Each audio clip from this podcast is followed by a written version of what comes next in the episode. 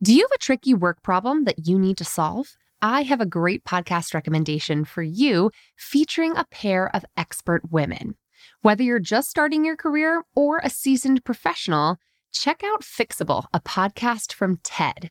Hosted by Harvard professor Frances Frei and her wife, leadership coach Anne Morriss, the brilliant duo provide honest, actionable advice to help you navigate everything from a gaslighting manager to returning to work after parental leave. They'll leave you feeling empowered and ready to act.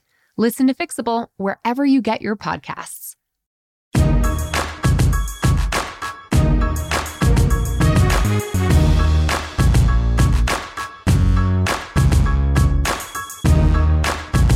Welcome to the Bossed Up Podcast, episode 218. Today we are talking about managing your inner critic, especially when you consider yourself a highly sensitive person.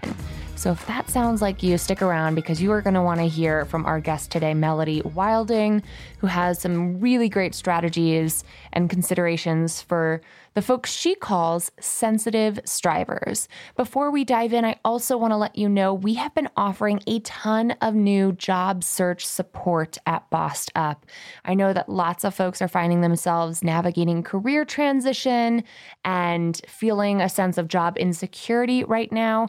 You can head to bossedup.org to see what upcoming workshops, live interactive online workshops I'm hosting to help with your job search and what job search workshops I've hosted in the past that you can now buy on demand to get the support you need in real time. I'm also making myself available for one on one support when it comes to resume writing, cover letter polishing, LinkedIn auditing, and making sure you're presenting yourself as persuasively as possible. And for the ultimate package of everything you need to really gain the modern job search skills that every professional needs these days to land your best possible next step.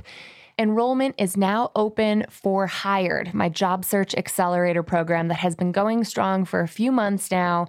It's a three month long program that involves weekly curriculum, assignments, and weekly accountability calls, all with me and a group of four other people in your small group cohort.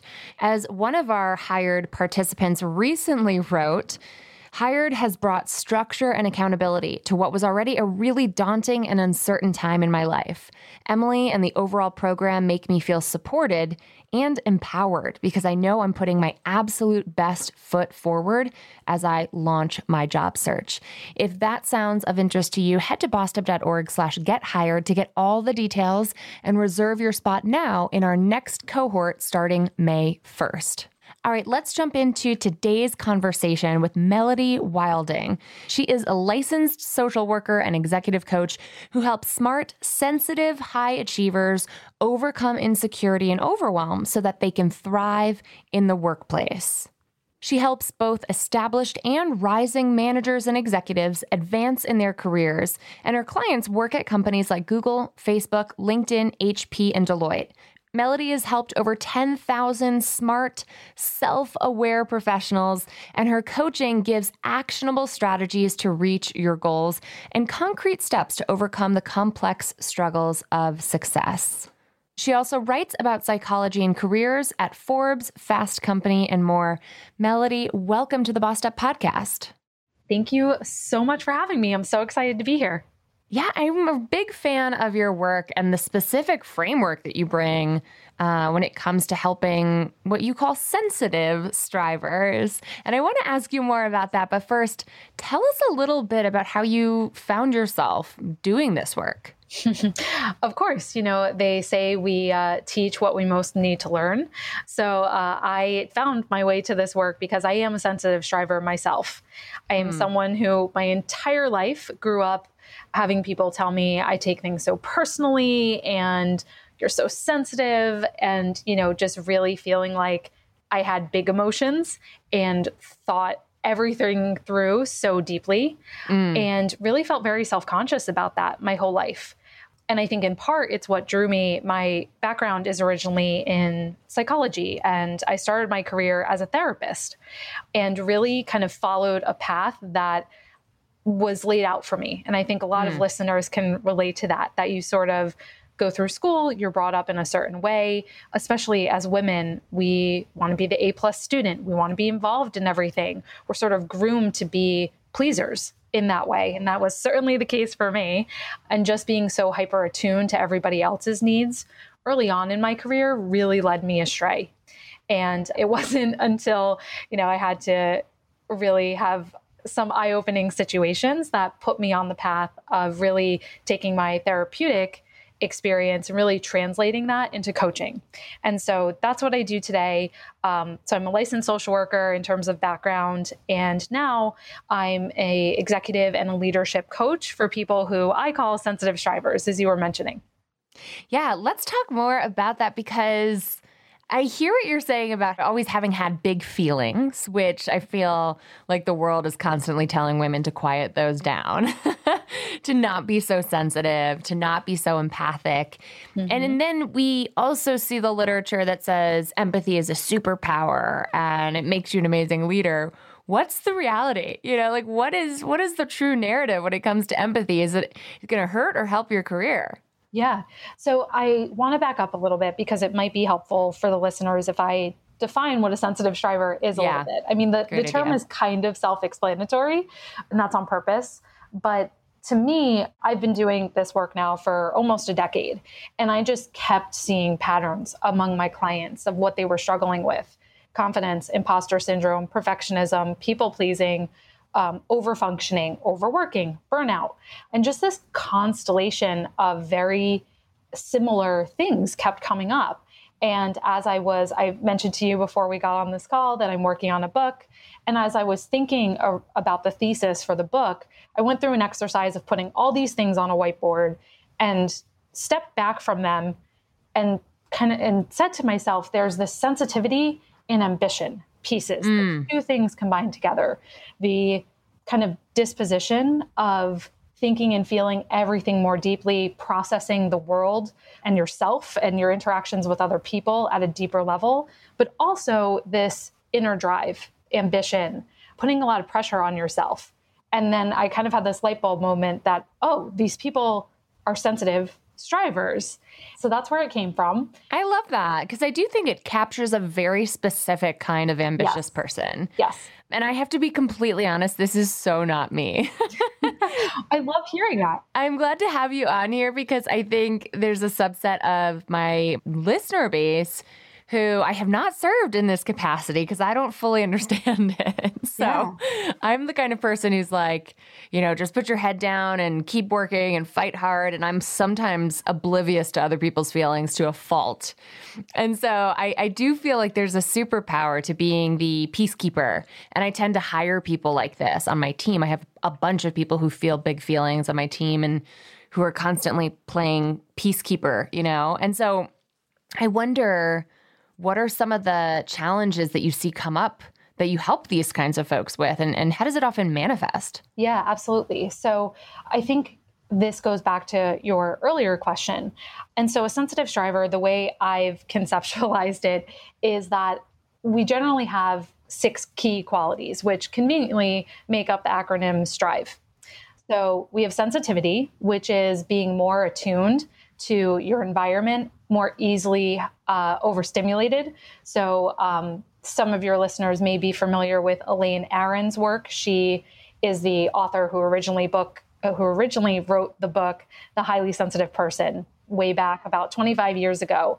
And so um, it's based on her work where sensitivity is actually a genetic disposition. There's brain differences, genetic differences in the way highly sensitive people process the world at a deeper level, neurologically and biologically speaking. Interesting. Yeah, so sensitivity is the first one. Then we have thoughtfulness. So, really, just that depth of thought, being very insightful. A lot of my clients have been called wise. They're deep thinkers, they're very reflective, intuitive. On the flip side, that can lead to overthinking. They also tend to be highly critical of themselves. So, then we have thoughtfulness. Mm-hmm. Then we have responsibility. That's the R. So responsibility tends to show up as you know they take the wor- the weight of the world on their shoulders. They are the one at work who will always jump in to get that project done or stay late to make sure it's done. They tend to be the rescuers on their team. Mm. So you can probably tell a theme among all of these qualities that they have upsides as well as downsides. Totally. So that's R. Then we have I, which is inner drive. I talked about that a little bit, setting a lot of goals, putting a lot of pressure on yourself to achieve those goals, being very ambitious. Flip side can lead to a lot of perfectionism, setting unrealistic targets for yourself, and beating yourself up when you fall behind. Yeah, and I'm seeing that in some of my clients right now. Yes. Especially in this face of such uncertainty, this feeling of like, I need to dive in and help everybody else before I help myself. And then two weeks, three weeks into that, you're like, oh my God. Yes. I can't peel myself off the floor today, you know, and there's nothing left. Exactly. Exactly. Mm. And that's sort of connected to the next one, which is V, which is vigilance. And that's really being kind of connects to that piece of being aware of everything that's around you. But sensitive strivers tend to be exceptionally um, conscious of other people's reactions and putting other people ahead of themselves, always putting their own needs in the back seat.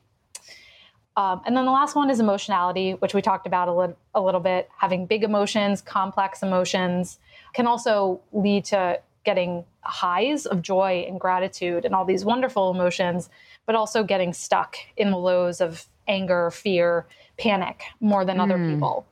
So that's the framework. And you were asking, you know, how do you turn this into a superpower? And I think yeah. that's an amazing question because it is a fine line. You know, if any of these strengths are overused or misapplied, that's where I see trouble come in or self sabotage come in. And so it's really about looking at how your current thoughts, actions, behaviors are serving you and recalibrating, kind of reapplying those strengths in a different way so that they're more constructive. Do you feel like oftentimes these characteristics and tendencies and behaviors lead to burnout? And just what we're really talking about here is helping sensitive strivers embrace self-care or is it is it more nuanced than that?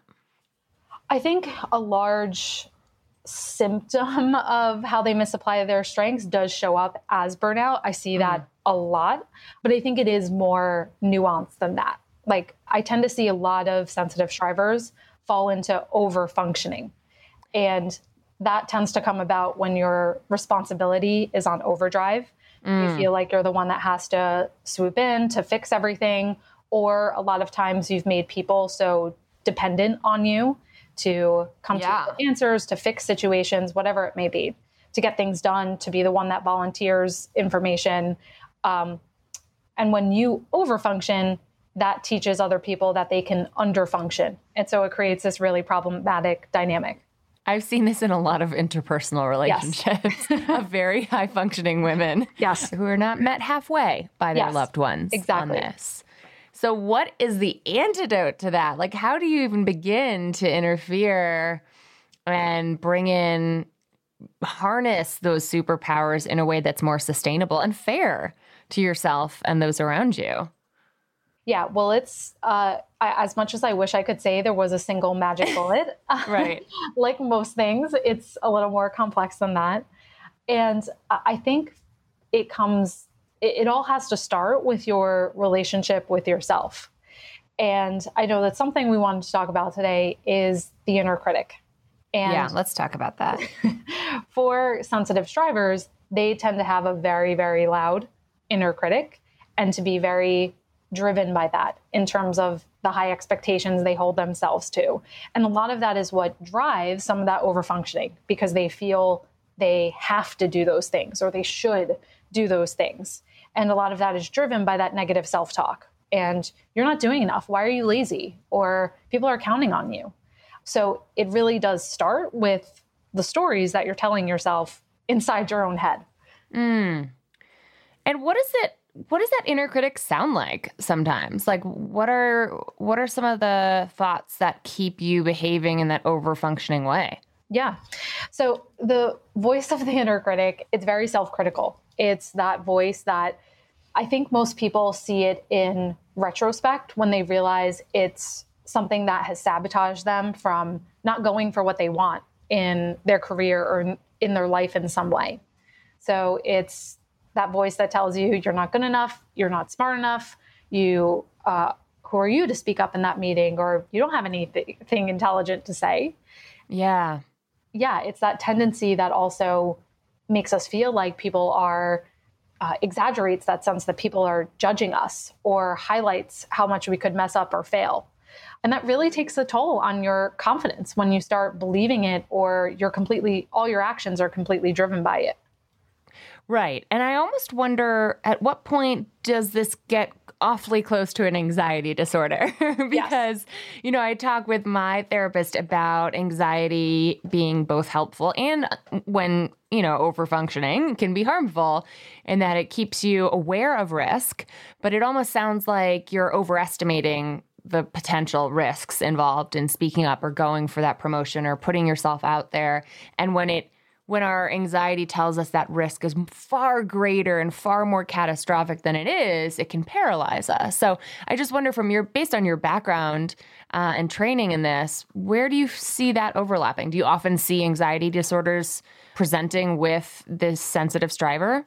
Sometimes, sometimes, yes. Are sensitive people more predisposed to have anxiety disorders? For sure, because of just our natural tendencies same with imposter syndrome, which isn't something that's clinically diagnosable. Right. But same thing there. So, yes, it is a fine line. Typically, an anxiety disorder is when something significantly interferes with your daily functioning across multiple domains of your life. So, right. sometimes, most of the time, I will see people who come to me for coaching who this shows up a lot in their work, in their professional life specifically for some reason, but their personal life, they're all good. right. They're able to achieve things, but for some reason, it's manifesting at work. Whatever mm. their tools and coping mechanisms in that context aren't as strong for whatever reason, or they haven't really learned. And so that would not qualify. Yeah. Right. That would not be a clinically diagnosable anxiety disorder because you're saying it doesn't permeate every domain of their life, right? Correct. It wouldn't be generalized anxiety disorder. Correct. Right. Yep. That's a good key difference. Mm-hmm. What What would you say to the the people out there and the books written on this subject that say, women, just be more confident. You just need confidence, you know, just have faith in yourself under all circumstances all the time. That's the antidote to this problem. Yeah, I would say it's a lot of BS. a little bit of BS, maybe. I think a lot of us, while it's well meaning, it's easier to say than to put into practice. It's also not realistic. A healthy person with a healthy ego doubts themselves at times. And this is a, a, conversation I often have with my clients. I have a lot of clients actually starting new jobs in this very uncertain time. And that's sort of amplifying those feelings of, am I going to provide enough value in this role? I'm really worried about all the unexpected things that are going to come across my plate. And I always tell them it's completely normal. You feel this way. It would worry me if you didn't feel this way. When that inner critic comes up, it's your brain doing exactly what it's designed to do. It's doing its job in that moment. So if you can change your relationship with it, a lot of us try to fight it off or ignore it. Right. Or we beat ourselves up for saying, like, here you go again. You're falling into that same pattern. And we just kind of spiral down. But if you can catch yourself in that moment mm-hmm. and flip it to say, my mind is it's doing its job and almost thank it have gratitude for it's trying to help you it may be misdirected and you can take control in that moment but it is trying to help you right i think that's a really helpful message for folks who feel inadequate in the in the light of the confidence conversation, there's a lot of people out there that say, you know, just be more confident, just be more assertive. And I love assertiveness. I talk a lot about assertiveness. But when I think sensitive strivers hear that message, they often feel like that's just not me. That's never going to be me. I'm inadequate. I'm wrong. I'm broken. And reframing it into something more open to growth, right? Looking at that with a growth mindset and saying, this is a quality of mine that can be used in really helpful and productive ways. It's trying to help me. I still have choice and agency in how I choose to respond is so, so important. Mm-hmm. And it's important for people like me in the assertiveness space who are like being sensitive to not everyone's intuitively inclined to be outspoken and be assertive and, and how they raise their hand and put themselves out there. When you feel that sense of risk, when you hear that inner critic, that self doubt, how can we encourage people to move forward in the face of uncertainty with self doubt there in a productive way? Like, how can we get out of paralysis mm-hmm. and get into action and move forward without 100% confidence in ourselves along the way? Yeah, great question. And I love what you said. Two important words you said before were choice and agency. And that is everything.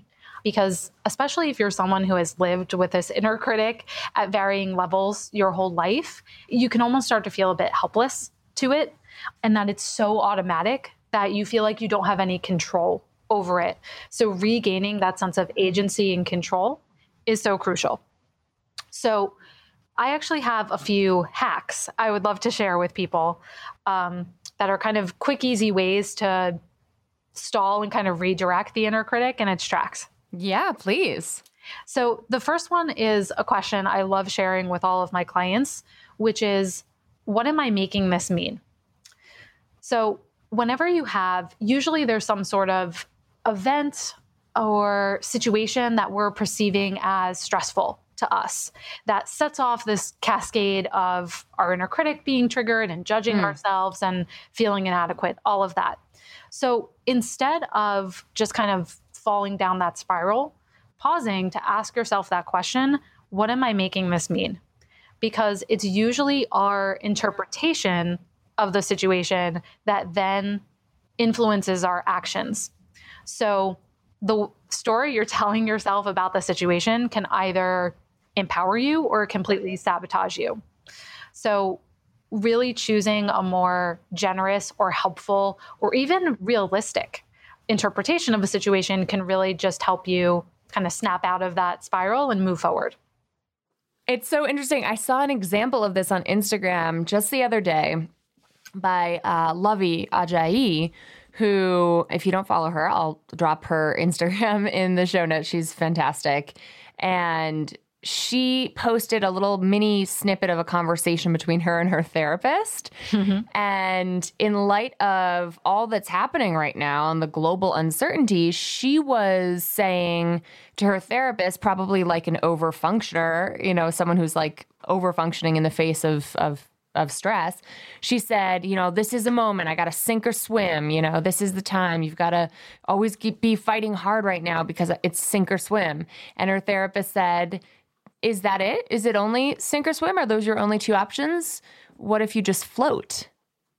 And Luvvie's head was like exploding with that uh, mind blown emoji. And I remember thinking that's a perfect example of how your perception of the situation and your relationship to this situation, to the reality, can control your behaviors in a much more profound way. So, you know, we make this into a sink or swim moment. I'm either getting into the school or not. I'm either going to land this contract or not. This is the end all be all. And when we hype ourselves up like that, it can produce, uh, you know, a, a ton of motivation, bordering on overfunctioning. But then, if we don't get it, the ca- like the catastrophic feeling is so paralyzing that adjusting how we relate to that situation is what you're saying, right? And asking yourself, am I over calculating the salience of this or the significance of this moment? Does that sound like what you're saying? Yes, absolutely. I mean, that example, that, that's okay. perfect. That's a perfect example. And I'll give you another example that I had with a client yesterday. I work with a lot of people, especially, you know, sensitivity and introversion tend to go hand in hand. About 70% of sensitive people are also introverted. And so that can make things especially complicated for speaking up in meetings. So I work with a lot of people around how do I be more visible in my organization and how do I make sure I get my voice heard in an assertive way, as you were saying, and in a way that feels natural to me. And so we were talking about this, and it really as we sort of dug deeper and really unpacked what was going on for her, it was the the thought she was having about the audience that she was speaking to. And she had all these stories in her head about how they were evaluating her and judging her and what they were thinking and how they were disappointed. And that was just it was keeping her from saying anything number one. And then when she would speak she was falling all over herself because she was psyching herself out in the moment. Mm. And so once we examined that more closely and gave her different ways, even different options at first for viewing the situation. You don't even have to believe them at first, I like to say. You just have to think about different options at first. It made all the difference. It really just released her and gave her permission to see the whole situation in a new light. Mm. Yeah, I love that. I love that. Great hack. Yeah. All right, hit us with another hack. I love these. So, this one, it might sound a little bit silly, but I want everyone to believe me and just try it because it works. And that is to give your inner critic a name, to personify it in some way. And this is useful. It might sound a little cheesy, but it's very useful because you create distance between that negative self talk and that voice and yourself. Um, so you start to see it as something outside of you. I had a client who I recently just did this with, and they called theirs Darth Vader. And uh, they also got a little Darth Vader action figure and put that Love on it. their on their desk. And every time that their inner critic started acting up, they just kind of looked at that action figure and were like, "Not today, Darth." And it was just, it, it was a fun way. It brought some lightness to something that can feel just very, very heavy. So it's a kind of silly, lighthearted way of starting to relate to your inner critic differently mm. and also also to see it as something that lacks credibility in a way. It helps minimize it and start to put the voice in perspective as something it doesn't need to be something that dominates you. It can be something you can it can be there and you can work alongside of it. You can acknowledge it, but you don't have to necessarily buy into what it's saying. Right. I think it's Elizabeth Gilbert who once said or wrote in one of her books, like you can come along for the ride, but yeah. you're sitting in the back seat, you know, to mm-hmm. fear, kind of personifying self doubt and saying you're not driving. Okay, you're in the you're in the car. Mm-hmm. We can't ditch you, but and I'm gonna acknowledge that you're there. I'm not gonna pretend you're not there, but you're not driving. And I really love that idea, personifying it. Yeah. Excellent. Well, that is so so helpful. I I wonder, you know, as you're working on your book, which congratulations is super exciting. Thank you. You know, what's like the one takeaway you want sensitive strivers to get from your work? Yeah, the biggest takeaway for me would be that sensitivity can be your biggest strength. It already is your biggest strength. You just have to get out of your own way. And a lot of this is unlearning the ways of being that we've accumulated over years before. That as we, particularly as we level up in our careers, we need to adapt and change how we're expressing ourselves. And uh, so that would be the the biggest takeaway that I would say for people is that sensitivity is your biggest strength. I love that, Melody. Well, where can our listeners learn more about you and your work? Yeah, thank you so much for this, Emily. Uh, you can find me at my website, which is melodywilding.com. That's the best place to find me. Awesome. We'll drop a link to your site in the show notes today. Thank you so much for joining me and sharing your perspectives on all this. This is really, really helpful. Amazing. Thank you so much for having me. If you'd like to learn more about Melody Wilding and her fantastic work, head to today's show notes at bossedup.org slash episode 218, where you can find links to everything she referenced today. And now it's time for this week's Boss Move of the Week. Recently in the Bossed Up Courage community, I saw this great post from Cindy, who wrote about being stood up for two interviews in one day. To be honest, I was shocked to hear how many job seekers just get completely blown off for job interviews when the interviewer fails to call them at the agreed upon time. It is such a vulnerable experience and really unfair to job seekers who are probably pacing around their, their home or their apartment, preparing furiously for this interview only for it to not happen. It's just so rude. But Cindy handled it in such an elegant way. Here's what she wrote.